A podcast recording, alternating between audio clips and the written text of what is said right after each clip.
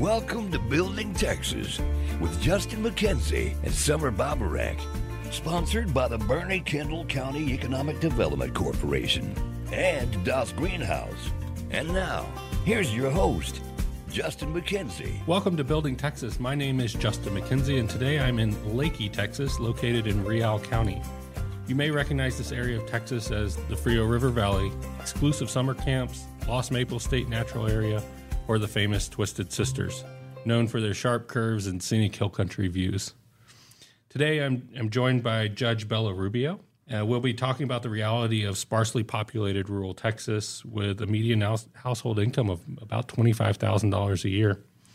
It comes with challenges in the county judge seat. So, we're going to talk about school districts, TxDOT, collaboration across a region. But Judge Bella Rubio, thank you for joining us today and having the conversation. First of all, thank you for having me today. I'm so honored to be a part of this. And so, may I just say that along with the Frio River, we have the beautiful Nueces River in our county as well. And it's being discovered more and more. The Frio definitely is top priority because Garner State Park, which is mm-hmm. located in Uvalde County, also has the Frio run through it. So they just come up 10 miles north and find the Frio here in, in Real County. But Nueces is just as lovely as the Frio. I appreciate you calling that out because mm-hmm. the Nueces is undiscovered in a mm-hmm. lot of ways. But three, five decades of Texans know Garner State Park and they know the Frio River, but the Nueces is probably more beautiful if I had to guess. It is, and just as clear, and mm-hmm. really what makes Real County in this area of Texas incredibly special. It definitely does. And another plug over to my other incorporated city. Of course, it, Leakey's the county seat, but the city of Campwood has a small city park, but it's called Lindbergh Park because Charles Lindbergh crashed there. So I knew this. I knew that in 1924, Charles Lindbergh mm-hmm. landed in Real County, mm-hmm. is how it was listed. Yes. But tell me more. What is the history of that? He landed, but I think it was an emergency landing and right there in the middle of the city of Campwood. And so they named it Lindbergh Park. And there's a beautiful set of sculpture writings that talk about Charles Lindbergh landing, crashing. crashing per se, right there in the middle of the city of Campwood. What a wonderful piece of Texas mm-hmm. trivia that we'll keep in our back pocket. What inspired you to serve the citizens of Real County? I began working for Real County shortly after I got married, and I married a local boy here from Leakey I grew up in Rio Frio, seven miles south of Leakey, still in Real County, and my family moved there. My great grandparents in the 1890s. My grandfather was born in the original homestead in 1899, and so uh, I started working for Real County in 1979. I used to work in the clerk's office, and then went to work for a private attorney and then he became the county attorney moved my desk right back into the courthouse and then i ran for public office in 1996 and just felt the draw i've always loved serving the public and trying to meet people's needs and i thrive off of helping people and so I was successful in that position in getting elected as what they call the combination clerk, because in counties of population under 6,000, the offices of the county clerk and district clerk are combined. So I served in that capacity for 22 years. And then I retired in 2016, December 31st, and was just minding my own business when a couple of former county judges visited with me about giving some thought about running for county judge as our the current county judge judge merritt had been offered a very lucrative position in austin. And he was an attorney judge. He's the first attorney judge for real county. The position here because of the population and it being a constitutional county court does not require you to be an attorney and I think my first reaction when he first mentioned it to me, along with a, a couple of other previous judges, it's never been a, a, woman before in the whole history since 1913 of Real County, and never a minority. And they were just confident and said, We just think it's time. and you have knowledge and you love the people. And here I am. I couldn't see a more qualified person in the role as a combination clerk and really seeing the business of the county. I, I, I believe most citizens don't know what the county really does. Everything that a county in Texas controls, operates, mm. is responsible to. From your position in the clerk role, I would say you're uniquely qualified for that, and probably a gift to Real County to avoid the learning curve of someone being elected judge and saying, okay, now where is everything else? Right. I am super blessed that, as you said, I brought the judicial with me from being a court clerk and, and having being the custodian of the judicial records and then being a, as county clerk taking minutes for the commissioners for 22 years and then being involved in the budget process. So my quick learning curve was the roads and okay. road base and calculating. Of course, I have a wonderful road and bridge crew and a wonderful uh, road superintendent. Mr. Glass is over the top. But also, my husband uh, was 40 year with TxDOT. That helped. So I leaned on him once I got elected as to assist me in calculations and things. And he quickly said, You don't have enough money to pave all your roads, but wishful thinking. As the county judge in Real County, what are you overseeing between court meetings? So it's probably a two week court cycle. What do you see happening in between those cycles today? So actually, we meet once a month. Okay. We're still able to conduct all the county business. We meet the second Monday of every month, unless there's a holiday. Then we go to the Tuesday. And if we have to have a, a special meeting uh, that requires um, some action prior to our next monthly meeting, we do so. I have a great commissioner's court. I took office January 1st, 2019, along with two new colleagues, and uh, their bid for reelection has been successful as well. And so uh, we immediately saw the need, though, to improve our road system. Uh, and still try to be good stewards of the taxpayers' money. And so we've tripled our road and bridge budget and added some road hands. Welfare and safety, of course, is one of our top priorities, and so I work well with our sheriff, and we've increased his budget as well. And so from month to month, because of the, of the size of our county, our commissioners don't have offices here, although they're very active and proactive in their roles. So there's many times I take the brunt of the phone calls when people have concerns over their roads, and if the commissioner's not available that day, I do travel with our road superintendent to go address those issues or meet with the citizens because it's very important that they be heard. Now, many of your roads, when I think of county roads in Real County, aren't necessarily paved.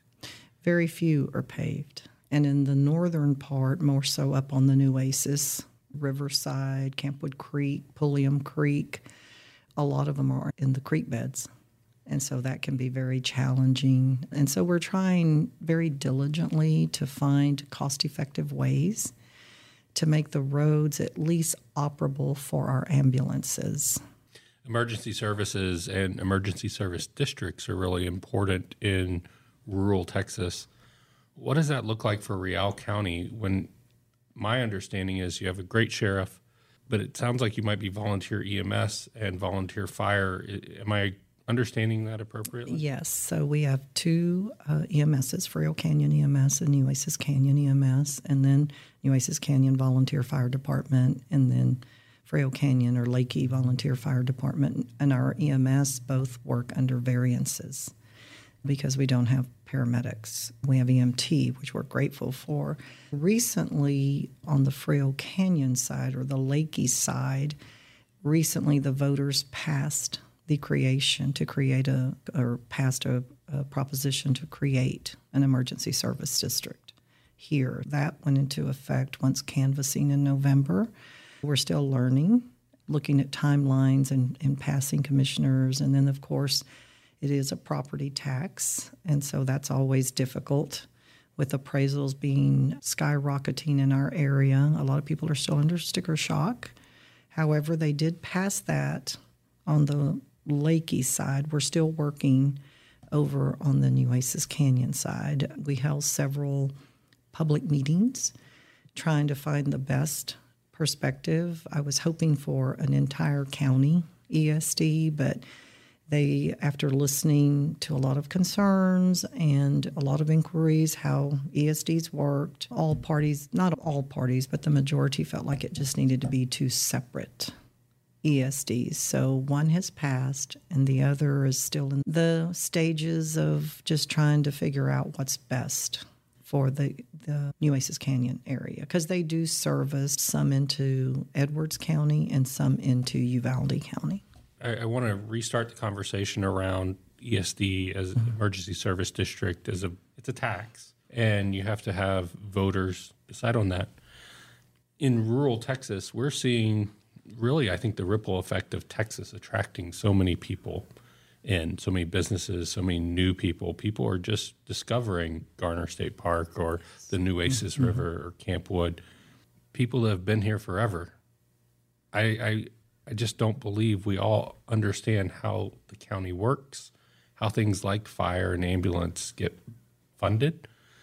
And, and then people moving from Houston to the Hill Country, and I, I see this in my hometown and home county, they don't understand volunteer fire.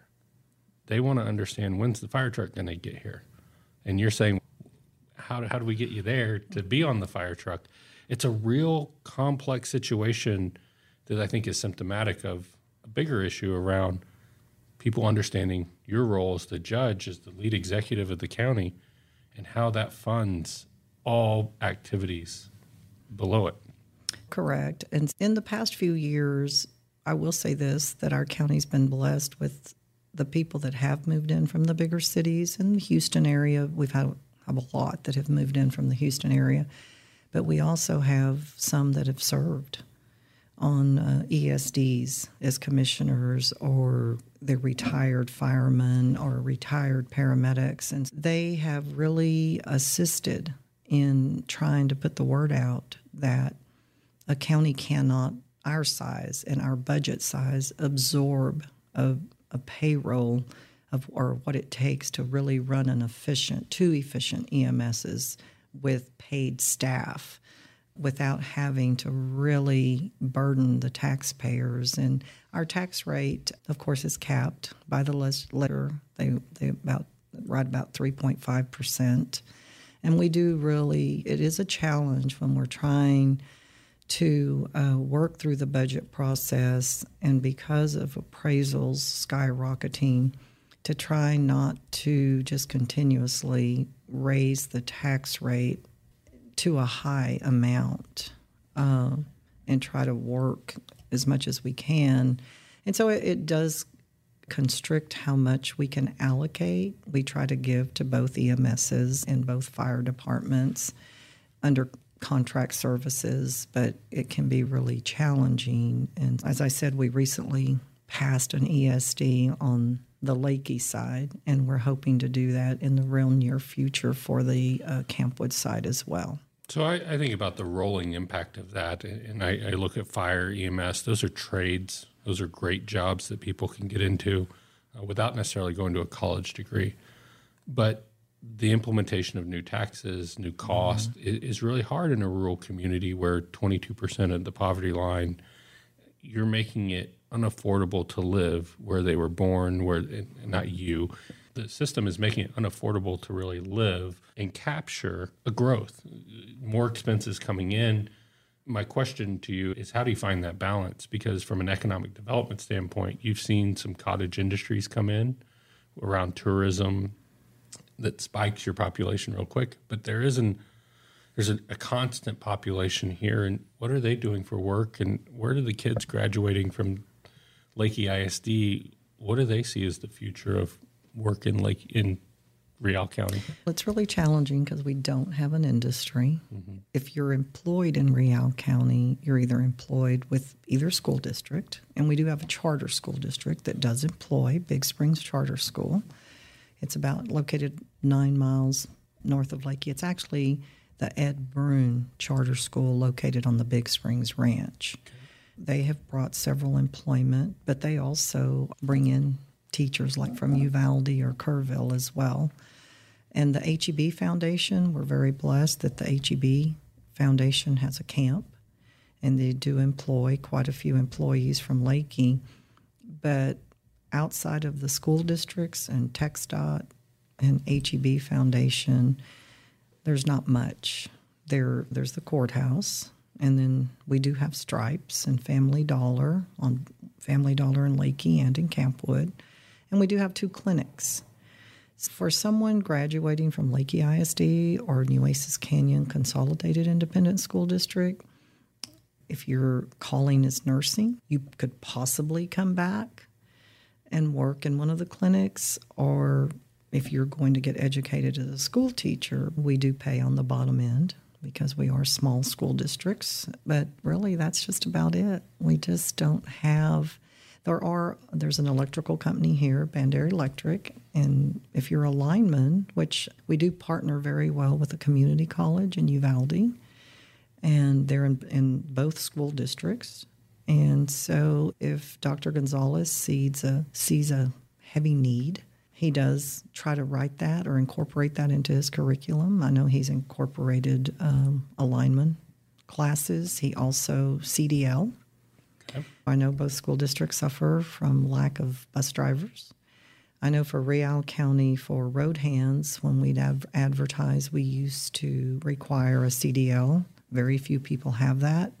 The last legislature, two years ago, has added a lot more stipulations for a CDL driver. So we hire and we pay for CDL courses in hopes they stay with us. Incentivize them to stay. I think what's helped our Leakey School District, not so much Nueces Canyon, is we have a group of benefactors that give probably $200,000 worth of scholarships or $300,000 worth of scholarships. And at first, years ago, back, say, when they first started this foundation, say 15 years ago, it was only, they would only give it for, of course, public universities. Mm-hmm. Uh, and then now, throughout the years, say in the last seven years, they've seen the benefactors or of the of the scholarships have seen, you know what, this young man wants to be a certified welder, yeah. or this young man wants to be a certified electrician or a certified plumber. We'll offer you a scholarship right down there at the Southwest Texas College, and pay for that. And Southwest Texas Junior College is a, a wonderful mm-hmm. resource for this region. My dad went there in the '80s when really? we were in Del Rio, and mm-hmm. he was mm-hmm. working mm-hmm. across the border mm-hmm. He was going to night school in Uvalde, and that's that's a hike from Del Rio to Uvalde. It is. It is. But that you you have to have those certifications. You have to have the continued growth in your career. Every county is going to be a little bit different. Mm-hmm. In Kendall County, my goal is for people to come back and live on the land that they have mm-hmm. mm-hmm. versus selling it to real estate development. Mm-hmm. Here, you have a lot of big developments happening out here that a lot of people wouldn't recognize or see, but through my past life, I, I knew they're, I know they're coming because you got fiber here, mm-hmm. because you have more infrastructure, city water, etc. Now houses are coming, but that doesn't bring services, no education. No, that's right. And, and they're typically retirees coming in for second homes, things like that. It's a whole set of challenges because that the underpinning value creation of county government is paying for services and being stewards to the the bill paying of the county, and then the safety and mm-hmm. Needs of the county. And, and, we're just introducing new layers and levels of all of that cost, mm-hmm.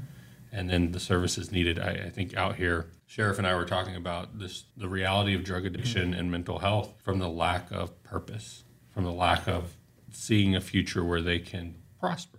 Right. So, of course, unfortunately, because of the tragedy of Robb Elementary, mm-hmm. So funding has already been secured for a mental health facility in Uvalde. Mm-hmm. And they've already got the location. I think it's going to bring 150 jobs. I can't remember how many beds, but um, they're going to be full. I, it's not going to take long to fill that mental health but facility. But how disheartening up. is it that it took that I tragedy exactly. for us to address mm-hmm. the mental health issue? a issue. known mental mm-hmm. health issue mm-hmm. in this area of mm-hmm. Texas? It's hard to live in this area of Texas mm-hmm. for so many reasons: water, mm-hmm. the desert, everything around you. So it's it's a fun place to visit, but I would encourage people to look around a little bit harder, look at it a little bit differently when you're here, and how do you make an impact? How do you leave it better than you found it? Right. And one of the things that's going to happen without in the next 10 years is we still have a lot of big ranches in northern Real County that are intact, but a lot of their children aren't interested interested in coming back and being ranchers. And so those are going to get subdivided. That's why we have to be pouring into rural schools Yes. and give those people opportunities to stay in their community. Mm-hmm. I- It's just a, a growing problem as Texas continues to attract so many people. Where do we see pro- prosperity doing really well and, and helping lift people? And, and then there's rural regions where industry can come in. I, I think remote work is a good example. There's a mm-hmm. lot of remote work that happens here now because of the fiber network that you have and the access to the internet. But I also think those are people living in a second home, mm-hmm. coming in from Houston, doing some vacation work. And it's not necessarily the career an 18 year old could say, This is what I want to step into and stay in my hometown and stay in a place where I can be the future county judge of Real County. And, and I spend a lot of time thinking about that as does I think the Hill Country Alliance and other groups, community members like yourself of our larger area that are bringing together resources. Can you help our listeners understand the Hill Country Alliance, your role at the Hill Country Alliance, and how is that impacting Real County today? My first role with the Hill Country Alliance is they asked me to be a part of their first year leadership cohort where they went out and gathered some elected officials and some appointed officials, a combination of city, county, water districts, and and we met and had speakers. And for me, it was so educational to understand. Um, I think the constraints that growth brings on our water, and it's common sense to know when there's more straws going in the ground, you do have to drill wells deeper. But then, how long can we keep tapping into the Trinity? Yep. Because droughts, we're, we're definitely still in a drought, but droughts have come and gone since the 1900s. It's the growth and trying to be very uh, conscientious on subdivision rules and regulations, which through the Texas Hill Country Alliance, I've gathered a lot of information and just data and statistics that go with water usage and and then the effectiveness of green spaces in subdivisions that are going to have their own water well resources and things like that. And now I serve on the main board of the Hill Country Alliance and so it's just been such a great wealth of knowledge for me and resources that I can tap into as the county judge and part of our commissioner's court just to help us grow in a healthy way because growth is inevitable. And whether it's a population burst growth where everybody's moving, for Real County, our population, I would say, is not growing that much, but our sales growth is unbelievably grown. And, and that is growing in the form of tourism, mm-hmm. vacation rental homes, people coming into town for tourist activities. Yes. And, and that puts a strain on resources. When I think about deputies going covering a 700 square mile mm-hmm. area, y- a lot of your tourism focuses on a very small portion of that 700 square miles, but they have to serve everyone. No, you're correct. So we have about 100,000 people that come in and out of Real County in the summer months. And I promise you, none of them ever think twice about, uh oh, there's not going to be an ambulance service for me, or someone maybe verbally assaulted someone and think it might take a deputy way longer to get here because he's on another call. And we have tried diligently to assist our sheriff. We recently added two deputies, but that's not enough when you have 100,000 people in influx in a Six three month period of time. And he has a couple of contract deputies. But, and then now we're challenged with human smuggling Yeah. that happens on a daily basis. If we had a bigger force, we would probably be having a bigger influx of arrests. And it's we're living in very challenging times because even though we have all kinds of growth, crime doesn't stop.